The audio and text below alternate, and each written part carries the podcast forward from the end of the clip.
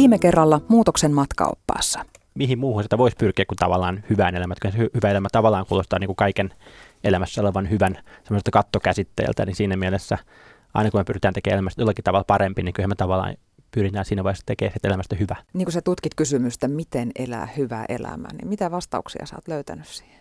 Jotenkin sitä hyvää elämää voi tarkastella niin monista suunnasta, että on niin kuin erilaisia asioita, jotka on niin itse, itsenäinen osa sitä hyvää elämää. Että yksi on tietenkin ehkä ihan oma, oma hyvinvointi ja onnellisuus. Mutta samaan aikaan tämä hyvä elämä kuuluu myös vaikka niin kuin moraalisuus, se, että ihminen myös mieluummin valitsee semmoisen elämän, jossa toimii moraalisesti oikein kuin semmoisen elämän, jossa toimii moraalisesti väärin, vaikka, siinä, vaikka se moraalisesti väärä teko voisi joskus johtaa enemmän suurempaan onnellisuuteen. Sitten siellä ehkä liittyy tavallaan myös sellaisia teemoja kuin tavallaan sen, että autenttisuus tai se, että pystyy elämään sille itsensä näköisen elämään, että kokee, että oma elämä on sen näköinen kuin mikä mä, mikä mä itse asiassa haluan olevan tavalla, että mä pääsen elämään, elämään semmoista elämää, joka näyttää mun omalta ja semmoiselta mun itse valitulta, eikä sille ulkoisesti pakotettua tai muiden, muiden mulle valitsemaa. Pakonomainen onnen tavoittelu, niin se voi usein olla sen niin onnettomuuden lähde lopulta. Että onnellisuus on vaan niin sopivassa määrin niin oman onnellisuuden miettiminen hyvä asia, mutta ehkä myös kaikissa näissä hyvän elämän elementeissä on se, että jos yhteen niistä niin jotenkin liikaa keskittyy, niin sitten todennäköisesti se niin johtaa vähän väärään suuntaan. Nämä on tämmöisiä aika klassisia äh, hyvän elämän eettisiä ohjeita. No joo, joo ei, ei, ei ehkä se rakettitiedettä se hyvä elämä siinä on. Että kyllä mä uskon, niin että valtaosa hyvistä hyvän elämän resepteistä on varmaan jo pari tuhatta vuotta sitten jo kirjoitettu ylös jossakin muodossa. Että ei se, en mä usko, että niin tässä mitään löytyy mitään sellaista uutta, täysin poikkeavaa hyvän elämän reseptiä, jota ei kukaan mukaan olisi tässä 2000 vuoteen keksinyt. Ihminen ei ole aina kovin hyvä tunnistamaan, mikä olla omassa elämässä mättää. Jonkinlaisesta muutoksen tarpeesta kertoo kenties vain epämääräinen huono ja hieman tyytymätön olo. Muutoksen matkaopas kutsuu sinua selvittämään itsellesi, mikä tekee sinun elämästäsi merkityksellistä ja täyttä. Tätä selvitystyötä ei voi toisen puolesta tehdä, ja siksi oman näköisen elämän etsiminen on joskus vähän yksinäistä tutkimustyötä. Mutta parhaimmillaan lähellämme on ihmisiä, jotka haluavat tukea ja kuunnella ja auttaa etsimään ratkaisuja. Minä olen Maria Jyrkäs ja tämä on Muutoksen matkaopassa.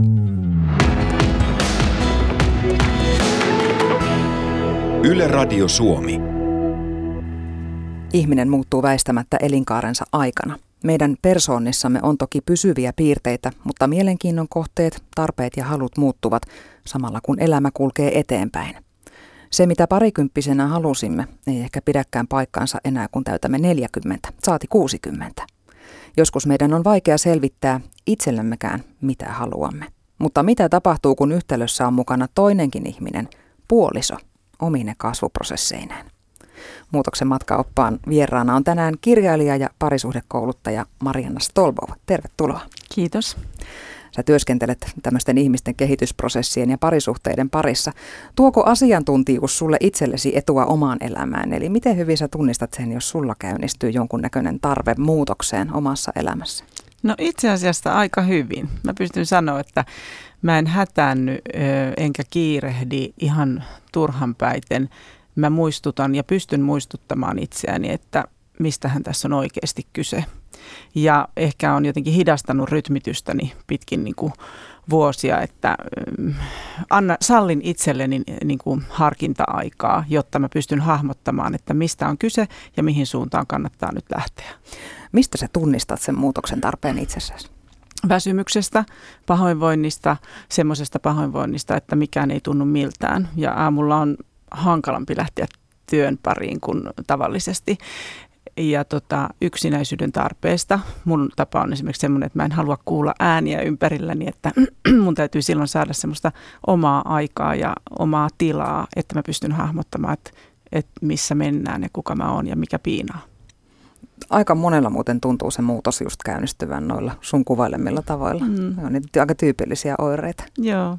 Tänään me puhumme siitä, miten nuo oman elämän muutosvaiheet voisivat saada onnellisen lopun myös parisuhteessa. Onko muutoksen haluaminen sun mielestä jotenkin omanapaista tai itsekästä, jos se väistämättä vaikuttaa myös siihen ihmiseen, joka siinä kulkee rinnalla? Ehkä se on aika hyvä, että tavallaan se, mä en tiedä onko se itsekästä, se on väistämätöntä. Se on jotain sellaista, että me ei voida, niin kuin, vähän niin kuin me ei voida ikääntymiselle mitään, niin eihän me voida niin kuin ky- kypsymisellekään mitään. me kypsytään toisiksi ihmisiksi ja se on täysin väistämätöntä. Ja sehän on just se asia, että tavallaan niin kuin, nuoret vastarakastuneet eivät jotenkin hoksaa vielä, että tämä ei tule pysymään tällaisena. Ne voi ajatella, että se menee huonommaksi, mutta ei se välttämättä mene huonommaksi. Se voi myös mennä sillä tavalla paremmaksi, että yksi etu ikääntymisessä on esimerkiksi se, että sä tunnet itse paremmin. Sulla on enemmän materiaalia pohjalla, jonka perusteella sä arvioit, mitä sä tarvitset esimerkiksi elämääsi. Eli kypsymme ihmisinä, mutta ei toivottavasti toisiimme. ei, emmekä, eikä meistä tule valmiita. Se on niin. myös ihanaa oivaltaa, että meistä ei valmista tule. Sä olet sanonut aika hauskasti, että me emme tiedä, kenen kanssa me menemme parisuhteeseen. Siis vaikka oltaisiin kuinka mm. rakastuneita, niin avaa vähän tätä ajatusta. Siis me ollaan aina tuntemattoman kanssa alttarilla. Tämä on ihan niin kuin per, perusasia jotenkin, että me, me ei voida tietää ennakkoon. Me voidaan tietää sillä hetkellä ja siihen saakka, minkä tyyppinen se ihminen, minkälaiset arvot sillä on ollut, mistä me pidetään hänessä, mistä me ehkä ei pidetä niin paljon, mutta me ei voida millään tavalla ennakoida, mihin suuntaan hänen kasvuprosessinsa elämässä kulkee. Eikä oikein omaammekaan. Ja siinä se yhtälön hankaluus jotenkin syntyy. Ja ollaanko me edes tästä tietoisia, että me ei voida sitä ennakoida? Ei, just siitä me ei olla. Ja just se on niinku tavallaan se, mitä voi sanoa vähän niin kuin, ikään kuin nuoremmille, että se on kauhean pelottavaa se ajatus, että me ei pystytä hallitsemaan mutta niin se vaan on. Mä oon aina sanonut myös, että rakkaus on rohkeuslaji. Että täytyy vaan uskaltaa heittäytyä. Kukaan ei ole kertomassa meille sitä ennakkoon, että mitä siellä kulman takana odottaa. Eli silti voi uskaltaa rakastaa no, ja, ja luvata rakastaa loppuun asti. Joo, siis voi, mm, kyllä, ei, mun mielestä siinä ei ole mitään hassua, että edes näinä erolukujen aikana, musta siinä ei missään tapauksessa ole mitään, että molemmilla on pyrkimys siihen, että mm, haluan rakastaa sinua loppuun saakka. Musta se on ihan sallittua. Aika usein eroa perustellaan sillä, että kasvoimme erilleen. Siinä just lienee kysymys tästä, että toinen tai kumpikin muuttuu ja sitten se jollain tapaa sekoittaa sen pakan ja siitä asiasta ei osata puhua. Niin, mä, musta, mä inhoan tätä lausetta sitä kasvoi verilleen, kun siinä on jotenkin, että se ei sano tavallaan itsessään mitään. Et, et, mulla tulee aina mieleen, että voidaanko me niinku, et ensinnäkin mä toivoisin, että ihmiset olisi niinku erillisiä olentoja koko sen ajan. Siksi mä en pidä siitä lauseesta. Ja sitten tavallaan se ei selity, että että missä kohtaa siinä niin se meidän, meidän jotenkin etääntyminen alkoi. Että se tavallaan lauseena ei pidä oikeastaan mitään informaatiota sisällään, niin siksi mä aina en kauheasti tykkää siitä. Sitten vähän poistaa sitä vastuuta kanssa. Se poistaa vastuuta ja sillä kuitataan niin kuin muutamilla tavalla helpo, helpoilla lauseilla kuitataan todella syviä prosesseja ja todella isoja kysymyksiä. Olisiko oikeimmin sanoa, että me annoimme itsemme vieraantua toisistamme? Mm, me emme selvinneet muutosprosessista, on mun ehdotus tähän nyt kun kysyt.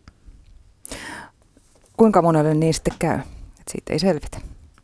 No mä ajattelin just niin, että jos ö, hyvin iäkäs pariskunta tulee vastaan, jonka näen, että he pitävät vaikka vielä toisiaan kädestä tai ovat jotenkin ilmiselvästi toisiaan liki ja arvostavat toisiaan, niin mä en koskaan ajattele, että se on tullut niin kuin lahjana taivaasta heille, vaan mä ajattelen aina, että voi kuinka monesta kitkakohdasta, muutosprosessista ja kompuroinnista no ihmiset on noussut yli ja ne on taas niin kuin jatkanut. Että ne on löytänyt siihen jotenkin yhteisen kielen ja yhteiset välineet ja ne on taas jatkanut.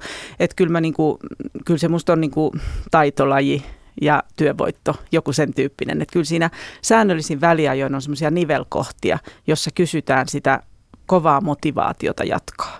Joo, ja kyllä siinä hattu päästä nousee, kun näkee tosiaan vanhan pariskunnan Joo. ja vanhan onnellisen pariskunnan. Just se. Niin mullakin. Et, ja mä nimenomaan ajattelen, en niin, että noilla on käynyt hirveän hyvä tuuri, vaan että ne on osannut niin kuin, joko hakea apua tai löytää apua tai löytää va- ratkaisuja niissä kohdissa, joissa sitten No niitä tulee väistämättä, että uusia välineitä tarvitaan. Olisiko tämä semmoinen taito, jonka kuka tahansa voisi oppia? No kyllä munhan työ on nimenomaan, mä en ole terapeutti, vaan mä teen nimenomaan tämmöisiä opetuksellisia ryhmiä ja, ja koko työskentely perustuu siihen, että ihminen on siis tämmöiseen psykologiakäsitykseen, että ihminen on oppimiskykyinen ihan koko elämänsä loppuun saakka, niin sen, sen takia teen tätä työtä, koska uskon, että, että on paljon semmoisia asioita, joita me voidaan oppia ja hyödyntää ihan arkisessa käytännön elämässä. Yksi kestävän parisuhteen edellytyksistä taitaa olla se, että ne osapuolet kumpikin tuntee ensin itsensä että ja mm. tietävät, mm. mitä tarvitsevat. Ja se on tosi vaikea. Se on musta ihan mielettömän vaikea. Ensinnäkin ensimmäinen on se, että pystyy tunnistamaan itsensä, mistä tulee, kuka mä olen, miksi mä olen se, mikä mä olen. Ja sitten sen päälle vielä, että mä kehtaan ja uskallan kertoa sen tuolle toiselle. Eli se on tosi pitkä jatkumo jo tämä itsetuntemus ja itsetunto, joka jakautuu siis just kahteen osaan, että sä tunnistat itsesi ja sä jopa, sulla on niin hyvä itsetunto, että sä uskallat kertoa toiselle. Ja sehän vaatii tietysti toiselta osapuolelta semmoista kykyä kuulla ja olla vastaanottavainen ja ei tuomitseva. Niin ne omat hyvät puolet on aina helppo kertoa, mutta kun sitten mm. meissä jokaisessa on niitä pikkusia sisäisiä kasvuvirheitä, jotka saa meidät reagoimaan mm. tavalla tai toisella jossain tilanteessa. Niin just. Ja tavallaan siitä kiinni saaminen, että, että sainko mä nyt hepulit ö, niin kuin häpeästä käsin vai pelosta käsin vai mikä se alla oleva tunne on, joka mut sai kimpaantumaan tässä arkisessa tilanteessa. Se oletettavasti ei ollut se, että tuo teki väärin, vaan se on varmasti se, että mun sisällä tämä tapahtuma tai noi sanat osuivat mussa johonkin vanhaan haavaan tai epävarmuuskohtaan ja siksi mä kimpaannun. Eli aina niissä kohdissa peili eteen, mistä tässä oikeasti on kyse – mutta niin se ei valitettavasti aina arjesta käy. Puhutaan kohta tarkemmin ihan käytännön esimerkkien kanssa, mutta siis se, että tuntee itsensä, osaa, osaa kertoa itsestään rehellisesti ja toiselle. Uskaltaa kertoa, ja se uskaltaa tärkeä sana. Ja sitten siinä pitäisi olla vielä se taito, että osaa ottaa vastaan, kun se toinen kertoo ne omat juttunsa. Just näin, eikä hätäänny, koska se, mm, se suurin mm, niin kuin tavallaan muuri mm, rakennetaan kuulijan taholta siinä kohdassa, kun hän alkaa pelottaa. Et nyt kun kumppani alkaa kertoa vaikkapa juuri muutostarpeistaan tai asioista, jotka ei ehkä ole ihan niin mallillaan, niin tota, tai kokee jotenkin raskaaksi parisuhteessaan tai arjessa, niin se ensireaktio sillä kuulijalla on ehkä semmoinen pelko ja hätääntyminen siitä, että mitä nyt, miten meille käy, minuunko toi arvostelu kohdistuu, ai teekö mä jotain väärin. Ja silloin semmoinen defenssi niin kuin lähtee siitä heti ja sitten sit tulee semmoista kiistaa sen sijaan, että olisi niin kuin korvat auki ja myös mieli auki, että mistähän tuo toinen. Että se kyky sanoa siinä tiukasen paikan tullen, että ai susta tuntuu, kerro lisää. Se on ihan mieletön, jos siihen pystyy. Joo, ja kun se viestikään ei välttämättä aina tule ihan parhaalla mahdollisella tavalla, kun se kumppani on kuitenkin aika helppo maalitaulu sille kaikelle omalle mm. pahalle ololle, johtuipa se mm. alun perin mistä tahansa syystä. Mm.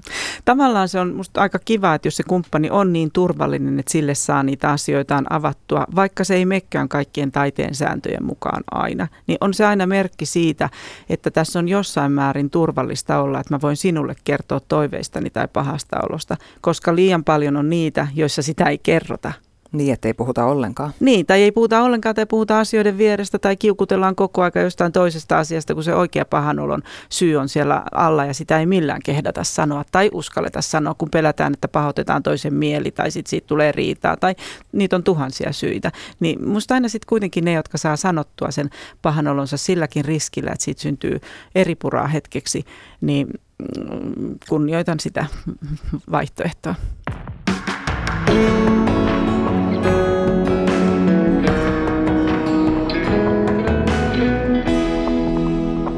Radio Suomi.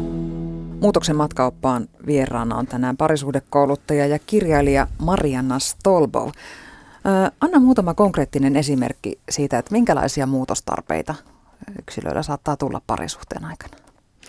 Niitä on niin, kuin niin paljon, että me voitaisiin puhua tunteja mitkä. On, mitkä mutta, on sellaiset no, yleisimmät, no, joihin sä kouluttajana se, Ensimmäiset asiat, jotka mun nousi mieleen, on se, että ensin kun suhde on tuore, niin jommalla kummalla alkaa tulla semmoinen vakiintumisen tarve. Se on muutostarve, että mä, mä haluan tähän suhteeseen jonkun merkin siitä, että me ollaan niin kuin pitkällä tähtäimellä tässä nyt yhdessä. Sitten kun suhde on tavallaan jo mm, ollut jonkun aikaa, mutta se ei ole vielä vuosia kestänyt, niin on ajankäytön tarve on sellainen, joka saattaa olla, että toisella se aja, toive siitä, miten aikaa käytetään yhdessä ja erikseen on erilainen. Esimerkiksi niin kuin, että kaipaa vaikka väljyyttä siihen suhteeseen, kun taas kokee, että kumppani haluaa liian paljon yhteistä aikaa. Tämä on ihan semmoinen perusasia. Sitten yleinen tilan tarve, semmoinen henkisen tilan tarve, tämä on vähän sama kuin tämä ajankäytön tarvetta, niin se voi tulla missä vaiheessa vaan. Ja jos mm, parisuhde on pitkäkin, niin kuin jo monta vuotta kestänyt ja jossain kohtaa alkaa loppua happi, se on hirveän uhkaavaa sille kumppanille, mutta se on kauhean inhimillistä kuitenkin. Että jostain syystä nyt tarvitsen lisää tilaa tähän, tähän suhteeseen. Ja sitten semmoinen, mikä on varmaan mielettömän yleinen, on niin kuin romantiikan tarve siinä omassa parisuhteessaan. Ja se on sellainen muutos, että kokee, että, että tästä on hävinnyt, tämä on arkistunut ja mä haluaisin muuttaa tätä vähän siihen suuntaan. Ja siinäpä onkin tuhannen taalan kysymys, että millä keinoilla sitä aletaan sitten kaivamaan. Mun mielestähän se on enemmän sitä, että ihmisillä on puheyhteys kautta linjan koko aika ja ollaan niin perillä toisesta ja ollaan uteliaita toiseen ja ollaan arvostavia. Että sitä kautta se romantiikka sitten siihen löytyy. Mutta, mm, mutta esimerkiksi tällaiset mun tuli ensimmäisenä mieleen. Niin ja kun sitten siinä voi tulla semmoinen itsepäisyys jotenkin vastaan, että no pitääkö mun tämmöisestä perusasiasta sanoa, että en minä rupea romantiikkaa ruinaamaan. Joo, ja ylipäätään se on musta aika jännä, että ajatellaan, että kyllä sen pitäisi ymmärtää. Mm. Niin mä ajattelen, että niin kuin, miksi sen pitäisi ymmärtää, että, että eihän ihminen voi tietää meidän pääsisäisiä niin. juttuja, mistä itse sille sanoteta. Mutta sen voi kokea, siinä on, me ollaan kyllä kauhean herkillä tavallaan siinä, että jos me toivotaan kumppaniltamme jotain, niin se on tasan kerran, kun jos siihen vastataan rumasti, niin sä et toista kertaa enää sitä pyyntöä esitä. Ja silloin, silloin alkaa just tätä niin kuin semmoista lievää etääntymistä. Ja jos niitä käy muutaman kerran, että rohkenee pyytämään jotain ja toinen vastaa siihen töykeästi tai ei ota kuuleviin korviinsa, niin sitä ei toistamiseen pyydä. Ja, ja se on musta hirvittävän surullista, että ei tajuta A sitä, että kukaan ihminen tässä maailmassa ei ole itsestäänselvyys. Ja B, aikuinen ei turhaan pyydä, vaan se on oletettavasti miettinyt jo pitkään ennen kuin se saa sanottua sen, että mun mielestä meidän parisuhteessa sitä tai tätä, niin silloin se pitäisi kuulla olisi hirveän kätevää, kun me osattaisiin lukea ajatuksia, mutta kun ei osata, niin, ei. niin tota, miten me voitaisiin sitten sillä rakentavalla tavalla sanottaa niitä meidän omia mm. muutostoiveita? No ensimmäinen, mikä pitää taata, on se, että aloittaa aina lauseensa niin, että että toiselle ei ole mitään hätää, koska meidän kaikilla on se turvattomuuden pelko ykkösenä. Kaikissa meidän konflikteissa, riitatilanteissa, kaikissa, mitä me, mikä ongelmia meillä on parisuhteessa, niin se aina kumpuaa siitä, että tulee joku turvattomuuden tunne jostain syystä. Niin silloin, kun alkaa tämmöisistä muutostoiveista puhumaan, niin pitää pitää huoli siitä, että toinen ei äm, koe asemansa olevan uhattuna – Eli ei niin päin, että jos ei näin, niin tämä loppuu koko juttu, vaan nimenomaan niin päin, että mä en kyseenalaista tässä sinua, vaan mulla itsellä on tämmöinen tarve. Että puhuu aina itsestään käsin, eikä osata sormella toista, että kun sä oot aina tommonen. Että, että ne on ihan vanhoja ohjeita nämä, että puhuu aina mi, min, minä aloitteisesti ja sitten jotenkin niin, että itsestä käsin. Mutta pitää huolen henkisesti siitä tilanteesta, että toista ei pelota, että hän ei koe asemansa olevan uhattu, niin silloin se keskustelu sujuu? Ne on niin isoja asioita ja semmoisia äh, herkkiä suoraan sisimpään meneviä, että, että entä sitten jos käy niin, että, että vaikka minä keskeisesti puhuisikin tai minä lähtöisesti, niin. niin se toinen ikään kuin kuulee kuitenkin siellä takana jonkun syytöksen, koska se pelko on niin voimakkaasti mm. siinä läsnä. Niin, joo, tämä on ihan hirveän hyvä pointti sillä tavalla, että vaikka me kuinka sanamme asettaisimme, jos meillä on vastassa ihminen, jonka itsetunto on kovin haperoitunut ja se on ollut hirveän vahvasti sen parisuhteen varassa, tai vielä niin, että se nojaa siihen toiseen hyvin isosti, niin silloin se on hyvin uhkaava, vaikka sä miten sanasi asettaisit. Mutta se tilanne ei parane sillä, että sen jättää sanomatta, koska jonain päivänä ihminen, se joka muutosta toivoo, on niin täynnä ja niin väsynyt, että hän sitten vaihtaa osoitetta. Eli sen takia kannattaa silläkin uhalla, että sitä toista pelottaa, niin avata aina ne asiat auki. Se on musta aina reilumpaa kuin se, että konfliktin pelossa tai loukkaamisen pelossa jättää puhumatta. Asiat voi sanoa joko ystävällisesti tai epäystävällisesti. Siinä on aina myös valinnan paikka. Mitä siitä voi seurata, jos toinen ei pelon tai muun vastaavan tunteen takia pysty käsittelemään sitä kumppanin muutostarvetta? No minusta ne parisuhteet kaatuvat. Minusta se on niin kuin se mittari, että tavallaan ne pariskunnat selviävät, jotka selviävät muutoksista eteenpäin, joiden molempien tavallaan just se elämänhistoria mahtuu siihen, että meidän elämänhistoriastahan se on kiinni, että minkälaista muutosta me tavallaan tarvitaan ja toivotaan parisuhteeseen, mihin me aluksi ehkä lähdetään tietyllä tavalla siihen suhteeseen. Sitten me ymmärretään, että hei, että mä kannan vaikka liikaa vastuuta tästä perheestä, että mä en enää jaksa tällaista Koska me ollaan ehkä kasvettu semmoisiksi vastuunkantajiksi jo ihan pienestä saakka. Ja sitten kun me aloitetaan sen puhuminen sille toiselle, niin niin se kysyy juuri sitä, että on valmis siihen uuteen roolitukseen. Että ne roolit vähän muokkataan siinä suhteessa ja silloin ne parisuhteet selviää. Mutta se, missä sitä muutosta ei hyväksytä, pidetään kynsin ja hampain kiinni mm, vanhoista mm, asemista tavallaan, niin ne ei selviä ne suhteet. Se on niin kuin mun mielestä raaka totuus, pakko sanoa. Nämä on semmoisia muutostarpeita, mitä olet ottanut esille, on semmoisia, jotka liittyy jotenkin siihen suhteeseen. Mutta entä jos tulee semmoinen yksilön kasvukriisi? Esimerkiksi mm. toinen haluaa vaihtaa vaikka ammattia, lähteä uudelleen Joo. opiskelemaan, joka vaikuttaa tietysti sitten koko perhetalouteen hetkellisesti mm. ainakin ja niin edelleen. Niin onko nämä tämmöiset, mitkä ei niin liity siihen suhteeseen, vaan siihen toiseen yksilöön, niin onko ne jotenkin helpompia käsitellä? Musta se on hirveän hienoa, että ensinnäkin tunnistaa sen, että ei sysää kaikkia huonovointisuuttaan sen suhteen syyksi, vaan juuri tunnistaa tämän tyyppiset. Ja se on ihan totta, että joissain ihmisissä sekin aiheuttaa, vaikka että kumppani lähtee opiskelemaan eteenpäin, se aiheuttaa turvattomuutta siinä toisessa toisessa ja jotkut taas on niin kuin valmiita rohkaisemaan. Sehän on automaattisesti selvää, että se, joka pystyy rohkaisemaan kumppaniaan uusiin ammatteihin, uusiin opintoihin ja tällaisiin, niin sillä nyt on paljon parempi ennuste selviytyä sillä suhteella, kuin niin, että jos hän lähtee jarruttamaan eikä tue. Kyllä mä ajattelen, että parisuhteen tehtävä on jotenkin antaa meidän tavallaan kukoistaa ja tukea meitä niin kuin parhaaksi versioiksi tavallaan itsestämme. Niin silloin kun tällaisia tulee tämmöisiä tarpeita, että mä haluan jotenkin muuttaa, vähän mun arvomaailma muuttuu ja mä haluan suuntautua jotenkin uusille aloille, niin siihenhän pätee täysin samat asiat, että, että kertoo sen toiselle niin, että se ei ole sinulle uhka, vaan tämä on mun oma tarpeeni. Ja toinen, jos on riittävän tukevalla maaperällä, niin hän ymmärtää, että, että se täytyy suoda sille ihmiselle. Muuten niin kuin tavallaan väkisin ketään ei pidetä. Ja se on hirveän loukkaavaa, jos vaikka tämmöisiä ammatillisia kunnianhimoja ei tue kumppani. Se on hirveän suuri pettymys, jos siinä ei niin kuin rohkaista ja sitten semmoinen kannustava ja tukeva kumppani, niin sehän on ihan mieletön voimavara sille muuttujalle ja todennäköisesti sitten se suhde vaan paranee siitä. Juuri näin ja ylipäätään mun mielestä parisuhteella on joku järki, jos siinä on tämä kannustavuus ja tuki ja turva. Että niin et, et sehän on tavallaan se, mihin me sitä toista ihmistä isosti, sitä kumppanuutta juurikin kaivataan, että joku puhaltaa suhun uskoa silläkin hetkellä, kun sä oot kauhean epävarma ja, ja arka ja jotenkin turvaton, niin se on, niin mun mielestä, se on, mun mielestä parisuhde on niin kuin just semmoinen tavallaan se kumppani on sellainen puu, johon nojata. Että sä voit tavallaan ajoittain turvata siihen, huh huh huuahtaa ja sit sä voit tavallaan niin kuin saada siitä semmoista hetken lepoa, että sä taas jaksat. Mutta ei niin, että aina se toinen on tukijana ja toinen aina lepää, vaan se just niin, että molemmat saa toistensa katveessa ja kainalossa levätä tarpeen vaatiessa. Marianna Stolbov, onko sitten uhkana, että toinen voi joustaa tämmöisissä kysymyksissä ja ikään kuin näennäisesti tukea vaan sen takia, että pelkää menettävänsä se toisen muuten?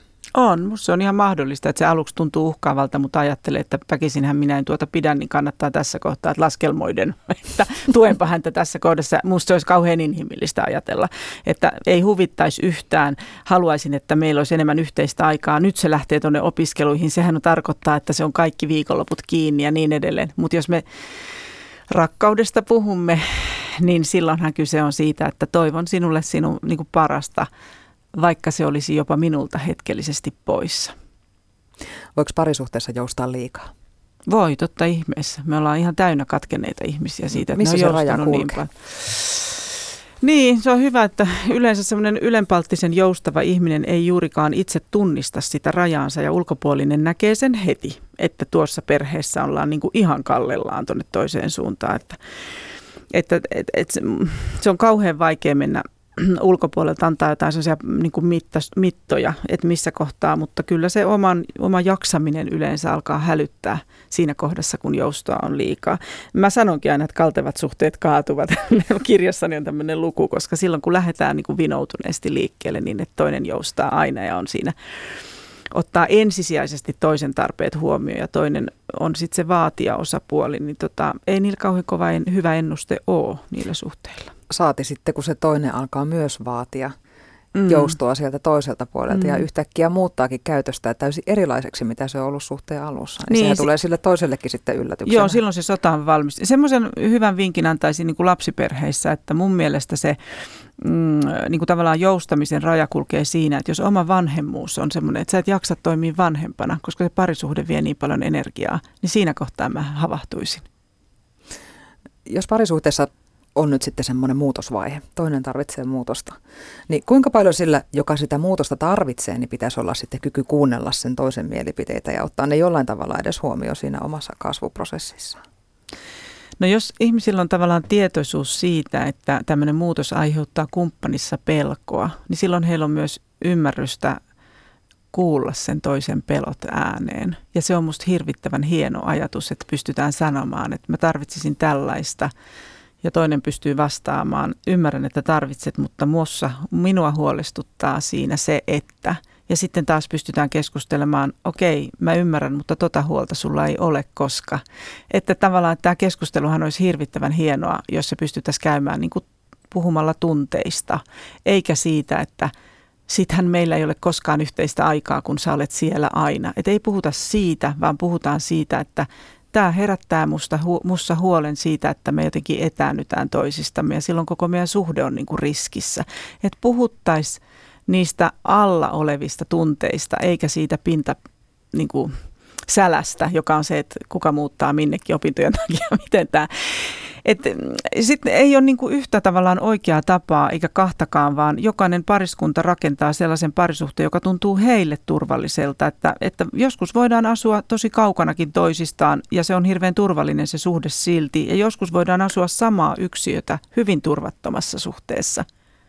Niin missään ei ole niin yksinäistä kuin parisuhteessa, jos siinä on yksi. Mä, joo, mä aina kanssa sanon, että mikään ei ole niin, niin kuin kova etäisyys kuin se sinulle vuoteessa kääntynyt selkä, joka on niin kuin ehkä 15 senttimetrin päässä. Se on ihan järkyttävä se matka.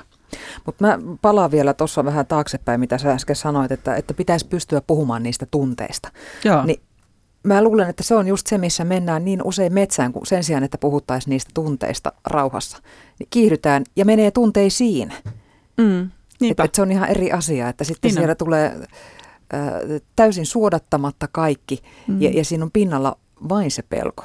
Just, mutta jos muistetaan koko aika, että pelko meitä ohjaa, niin kuin pelko tai turvattomuuden jotenkin semmoinen hätä, niin silloin pystytään tajumaan, että, että, niin kuin, että mistä käsin kumppani puhuu. Et, et, jos sellaisen oivaltaa, niin se ei, kun toisellakin ei mopo lähde, jos vaan toisellakin mopo ei lähde käsistä, niin mä väitän, että se keskustelu pysyy oikeilla urilla, jos toinen ei lähde mukaan tavallaan siihen, niin kuin Mauno Koivisto ei pidä provosoida, jos provosoidaan. Eli tavallaan, että jos toinenkin muistaa sen he, siinä hetkessä, että nyt tässä on kaksi pelkoa, jotka riitelee, niin sitten se pystyy palauttaa sen jotenkin, että hei, että tässähän ei ole kyse siitä, että mä kyseenalaistin, niin kuin kyseenalaistaisin meidän suhdetta. Tässähän on kyse vaan, että mä oon kyllästynyt tähän ammattiin. Nyt kun me otettiin tämä esimerkki, mikä on hirveän hyvä mun mielestä.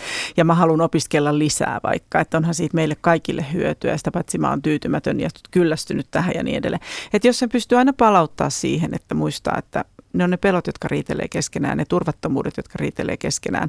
Ja toinenkin palauttaa keskustelun oikeisiin uomiin, niin mun mielestä ollaan aika hyvässä jamassa. Niin, eikä kai se ole vaarallista, jos se vähän, vähän ensin tulee niin kuin päällimmäiset höyryt molemmilta, jos sen jälkeen mm. kuitenkin pystytään jatkamaan sitä keskustelua. Juuri näin, koska mä ajattelen niin, että tämmöinen hyväkin aiheuttaa sen lumipalloefektin, että kun on muutaman kerran riidelty hyvin, eli se tarkoittaa sitä, että on päästy niin kuin yhteisymmärrykseen lopuksi.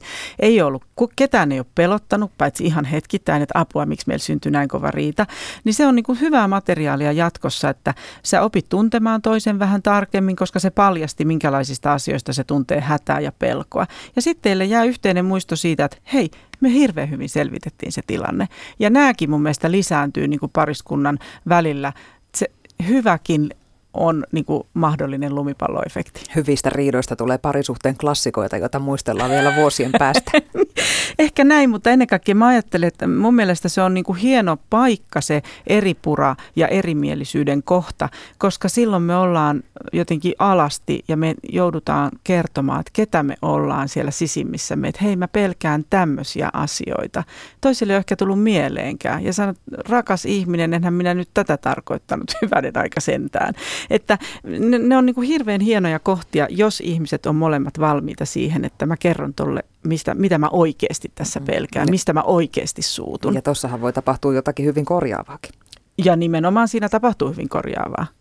Ja sitten se on taas semmoista solidia maata niin kuin jalkojen alle, että, että mä tiedän taas yhden uuden aspektin tuosta ihmisestä. Ja kun me tunnetaan toisemme, niin se taas lisää sitä turvan tunnetta. Yle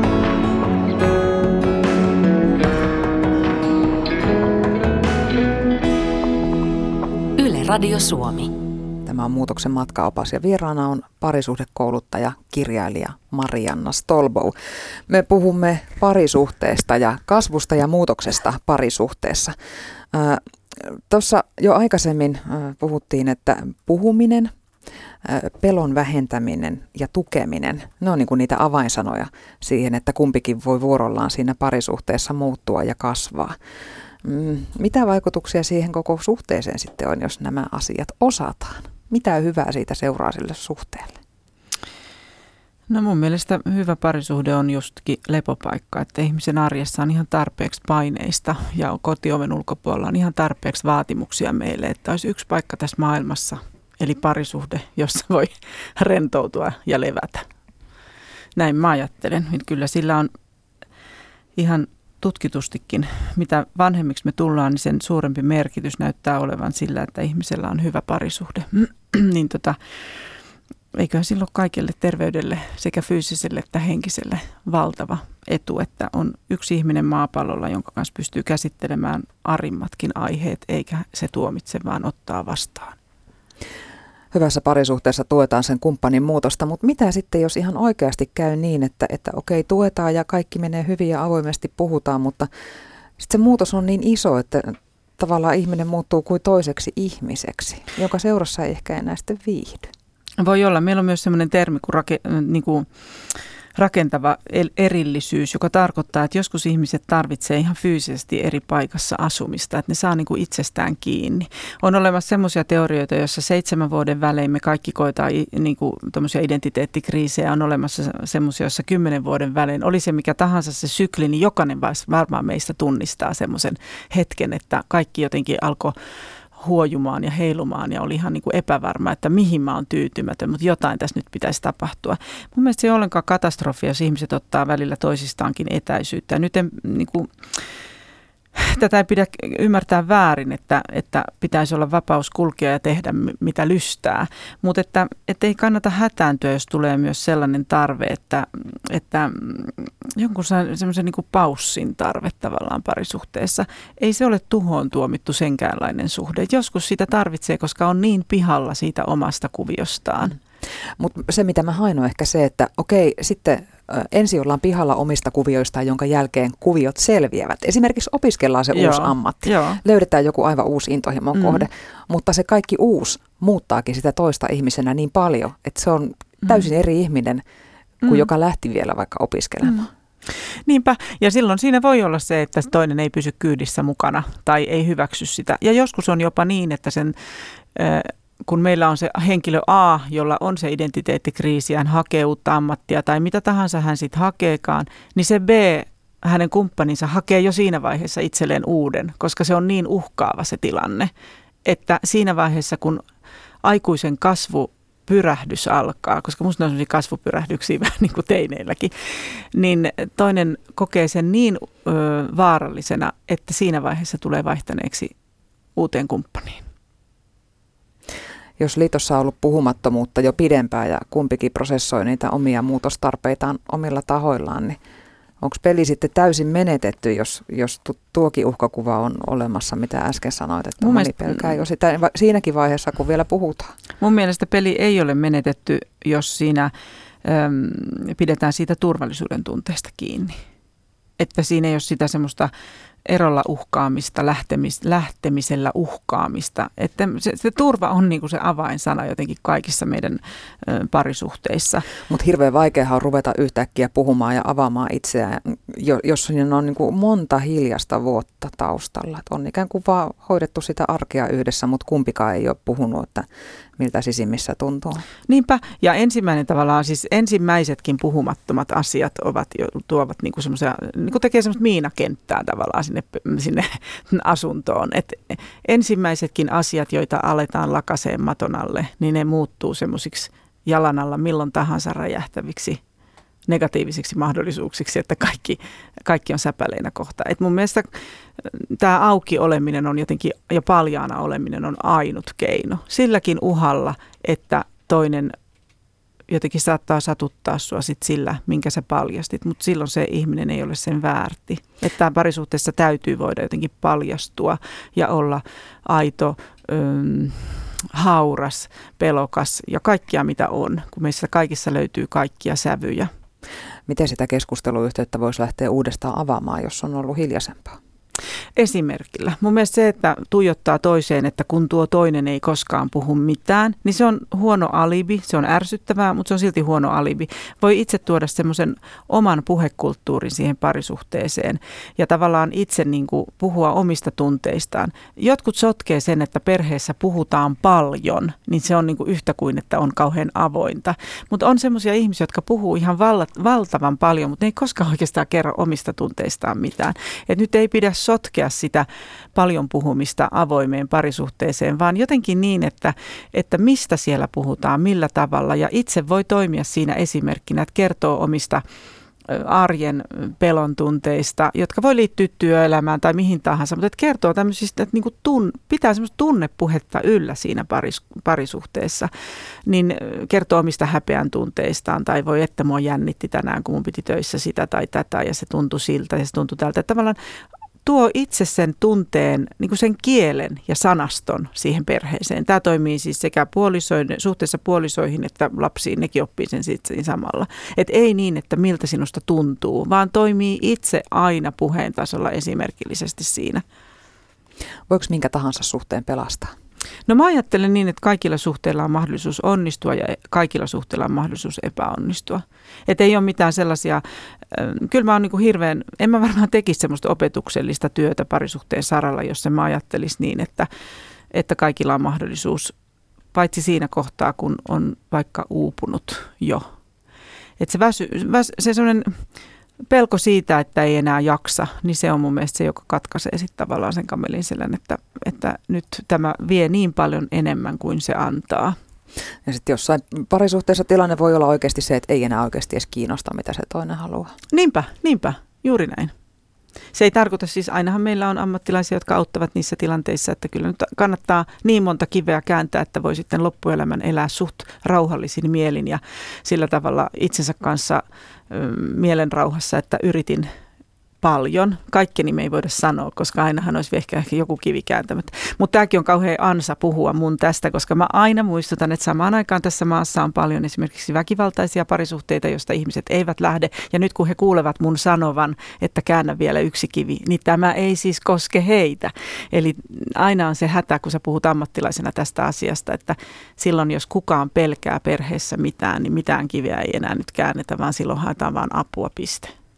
Ja sitten on tietysti semmoisia elämänvaiheita perheessä, jossa, jossa niin kuin, se puolisoiden välinen yhteinen aika on vaan kortilla. Esimerkiksi just joku pikkulapsivaihe, missä nyt, mistä nyt ei olla tällä kertaa keskusteltu. Ollaan puhuttu näitä yksilöiden kasvuprosesseista parisuhteessa. Joo, ja se onkin mieletön kombo, kun siihen lapsi, lasten syntyvaiheeseen sattuu se toisen puolison kri- identiteettikriisi ja muutostarve, niin se onkin kova kombo ja se on varmaan aika yleinen sekin.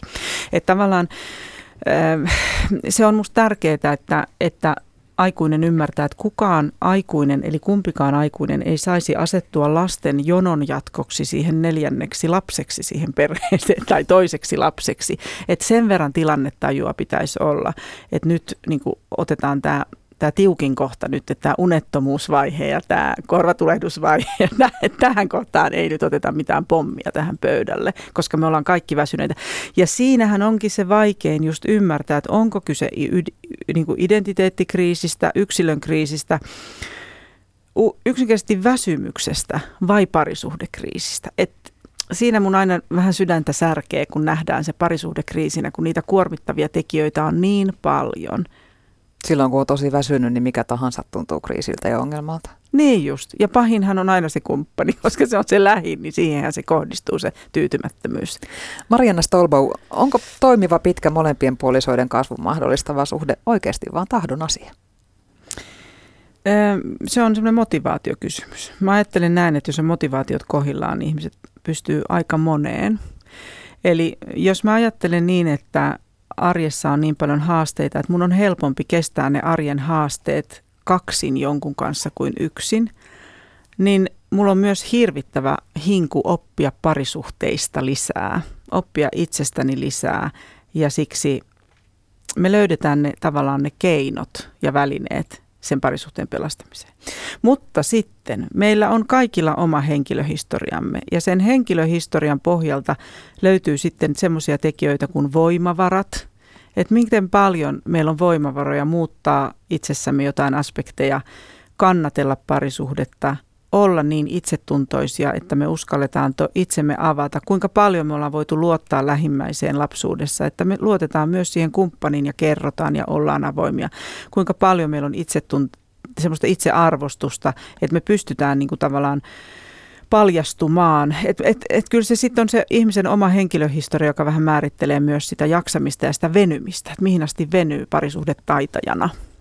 Sulla on myös tämmöinen mun mielestä jotenkin hykerryttävä ajatus siitä, että kenestä tahansa voi tulla onnellisia keskenään, jos, jos itsetuntemus on kunnossa ja myös nämä parisuhdetaidot on kunnossa. Niin, siis en mä sillä tarkoita, että me niinku randomisti voi ottaa tuot kadulta ketkä tahansa ja pistää nämä yhteen, mutta kyllä mulla se, että erittäin huonoilla ennusteilla yhteen mennyt pari voi onnistua aivan huikeasti hauskassa parisuhteessa, niitä voi tulla. Ja sitten toisaalta se, missä kaikki näyttää kukoistavan, niin siinä voi kaikki kaatua. Että tavallaan semmoista la, la, niin kuin, lainalaisuutta mä en missään tapauksessa näe, että koska parisuhteenne alkoi näin, tai koska teillä alun perin oli tämmöiset lähtökohdat, niin te varmasti onnistutte. Et semmoista illuusiota mulla ei ole ollenkaan. Enkä mä myöskään tuomitse jotain haparoiden liikkeelle lähtenyttä parisuhdetta koskaan.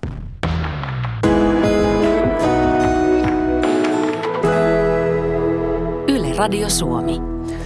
Parisuudekouluttaja Marianna Stolbo on muutoksen matkaappaan vieraana ja ruvetaan käymään läpi näitä kommentteja, mitä kuuntelijat ovat tässä lähettäneet. Ensimmäinen kuuluu näin. Miten voi saada selville omat tunnelukkonsa, jotka vaikuttavat parisuhteeseen negatiivisesti? Itsellä ei siis ole yhtään tietoa, mistä paha oloni johtuu. Parisuhde ja kumppani on ymmärtäväinen ja auttavainen ongelmien selvittelyssä. Voi lähteä liikkeelle alan niin kuin kirjallisuudesta, että alkaa lukea aiheesta. Niissä usein on semmoisia kysymyksiä, jotka auttaa itselle vastauksia tai hakeutua sellaiseen, mä aina puhun kaikkien toiminnallisten terapiamuotojen puolesta tai sitten ihan johonkin perinteiseen, mutta kyllä mä kääntyisin niin kuin johonkin niin kuin itseni ulkopuolelta hakisin, että enkä yrittäisi pähkäillä sitä täysin itse, että se voi olla kirjallisuutta, se voi olla joku terapeutti, se voi olla joku tämmöinen toiminnallinen mikä nyt lie kirjallisuusterapiasta tai mikä tahansa siis semmoinen, jossa, pääste, jossa joutuu vastaamaan niihin kysymyksiin, jotka auttavat ymmärtämään, mistä minun minuudessa on kyse. Joo, ja sitten se puolison tuki on varmaan kullan arvoinen, jos vaikka päätyy aloittamaan terapia, terapiaprosessin tai jonkun. Ihan keskeinen, ja toi kuulostaa kauhean kivalta mun mielestä, että, että puoliso kyllä tukee. Sitten seuraava viesti kuuluu näin. 35 vuotta on menty ikään kuin tuurilla. Joskus laiskuus, joskus ulkopuolinen kriisi ja kai joskus ihan tietoinen työ on vienyt eteenpäin. Pitkässä suhteessa on paljon elämänvaiheita. Ei voi määritellä yleisneuvoa, jolla kaikesta pääsee eteenpäin. Se on ihan totta. Just toi erilaiset vaiheet me parisuhteissa on. Me, virallisestihan meillä on rakastumisvaihe, valtataisteluvaihe ja rakastamisvaihe, mutta se on just niin, että, että semmoista tilannetajua kysytään ihmisiltä, kun puhuttiin äsken tuosta lapsiperhearjesta ja tämmöisistä tai ammatillisista muutostarpeista tai mistä tahansa väsymyssairaudesta parisuhteen sisällä, niin se on tilannetajua se kysyy ja siinä mitataan se motivaatiotaso ei kai ihan tuurilla sitten kuitenkaan, kun tuossa kuitenkin tietoinen työkin mainita. niin, mä ajattelin ihan sama. Hmm. Hieno homma kuitenkin. Äh, sitten, äh, sitten tulee äh, kommenttia tähän, kun, kun tuossa alkupuolella puhuttiin tästä, että voiko kasvaa erilleen. Äh, nimimerkki Attaji kirjoittaa, että moi, Ei ehkä kannata inhota kasvoimme erillemme lausetta. Voisin selittää sen, mutta lyhyesti sanoisin näin. Rakkaus saa ihmeitä aikaan, se saa aikaan kahden todella erilaisen ihmisen solmimaan ihanan suhteen, avioliiton, yhteiset 25 vuotta. Jos olisimme jatkaneet, olisimme estäneet toisiamme kasvamasta yksilöinä ja se olisi aikaa myöten katkeroittanut.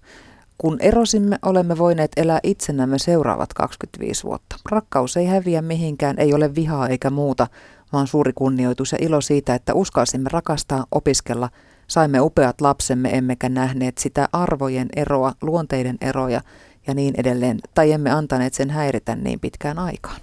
No tässä on niin kuin mm, tunnin verran puhuttu, että mitä se tarkoittaa, että mitä siellä on alla sen kasvoimme eri, eri, erilleen. Ja siinä on alla semmoiset sopeutumiskeinot, joilla me ollaan menty yhteen. Ja ne on toimineet sen 25 vuotta, mutta sitten jossain kohtaa se alkaa ihmistä ravistelemaan, että mä oon mennyt tähän semmoisella mm, mä oon asemoinut itseni tähän parisuhteeseen semmoisella sopeutumiskeinolla, joka ei enää toimi, koska mä en enää jaksa noudattaa sitä. Mä haluan kasvaa jotenkin enemmän omaksi itsekseni että eh, se tavallaan on vaan liian lyhyt se kasvoimme erilleen asia, mutta siellä alla on niin kirjan verran tavaraa, josta nyt emme ehdi tässä keskustelemaan, vaikka voisimme toki senkin tehdä. Joo, mutta tuossa on sitten löytynyt ainakin semmoinen taito myös, jotka harvalla on, että osataan erota hyvin. Ja sitten joo, ja, ja sekin, että mun mielestä hyvin eroaminen siis ei tarkoita sitä, että ihminen saisi olla vihainen siitä, että kävi niin kuin kävi. Ne voi olla pettymyksiä, vaikka sen ennen sitä varsinaista konkreettista eroa, että se voi olla semmoista pettymystä matkan varrella, kun tajuaa, että mä haluan, että tämä parisuhde päättyy. Mutta se, mistä mä pidin, että rakkaus, niin kuin jää semmoinen suuri rakkaus ja kunnioitus, niin musta se on hienoa, että tuntee, pystyy tuntemaan rakkautta ihmisiä kohtaan, jotka on joskus valinnut niin kuin elämänkumppanikseen, niin musta se on hieno. Ja se varmaan onnistuu, jos on antanut niille suruilleen ja suuttumuksilleen sen tilan, minkä se on vaatinut. Ja sitä kautta tulee semmoinen tyynempi mieli ja ymmärrys, että tässä oli joku prosessi, joka käytiin ja näin se sitten meni. Marianna Stolbo, mitä mieltä sä muuten oot siitä, kun joskus aina näkee jotakin tämmöisiä kirjoituksia, jossa ehdotetaan, että entä jos parisuhde solmittaisikin määräajaksi? Joo, se ei ole minusta ollenkaan huono asia. Mä olen ehdottomasti sitä mieltä, että se on hyvä tulokulma tähän aiheeseen, koska kukaan ihminen ei ole itsestäänselvyys ja näinpä me, se joku meitä siitä muistuttaisi, että säännöllisin väliajoin joka aamu, joka ilta kumppani valitsee sinut tietoisesti. Niin se vaan on. Niin, eli ei voi luottaa siihen sokeasti, että kun kerran luvattu, niin sitten se pitää se yksi lupaus. Että ilmoitan, jos tilanne muuttuu. Niin, siis tilastojen mukaan siihen ei voi luottaa. Otetaan vielä yksi. Tämä on Jarin kommentti. Itselleni parisuhteessa suurin oivallus on ollut se, että toista ei voi muuttaa. Ainoa mitä voi muuttaa on oma asenne. Hyvä Jari, juuri tätä me tehdään. Koko aika teen tätä työkseni. Aina fokusoikaa itseenne ja käännän sen, joka minulle tulee juttelemaan vaikka yksityisasiakkaana asiasta, niin hän mielellään puhuisi koko aika siitä, kuinka kumppani on toiminut tai toimisi, niin mä koko aika palautan, että nyt puhutaan sinusta.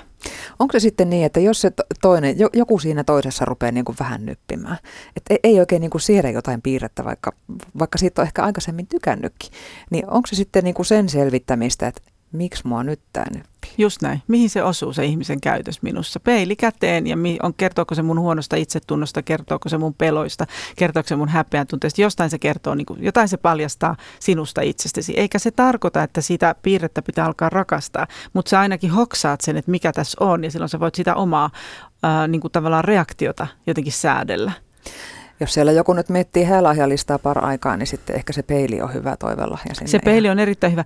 Mutta sen mä myös sanon, että se on sen takia tärkeää se itseensä fokusoiminen näissä keskusteluissa, että kun mä itse alan muuttaa omaa käytöstäni, niin väistämättä se parisuhteen dynamiikka muuttuu. Eli vaikka me ei suoraan pystytä vaikuttaa sen toisen käytökseen, niin me tehdään se vähän niin kuin kierromalla tavalla. Kun me itse aletaan reagoimaan toisin, niin se toisen öö, reaktio myös muuttuu. Eli minä olen vastuussa meidän parisuhteesta, niin se kannattaisi ajatella. Me olemme molemmat, juuri näin. Minä, mitä, mä kysyn, mitä itse tuon parisuhteeseen ja mitä siitä seuraa? Mä siis teen ihan tämmöisiä koulutuksia ja ryhmiä ja kursseja, että mitä itse tuon, mitä siitä seuraa, se on se suuri oivallus. Kiitos vierailusta Muutoksen matkaoppaassa parisuhdekouluttaja ja kirjailija Marianna Stolbo. Kiitos, että kutsuitte.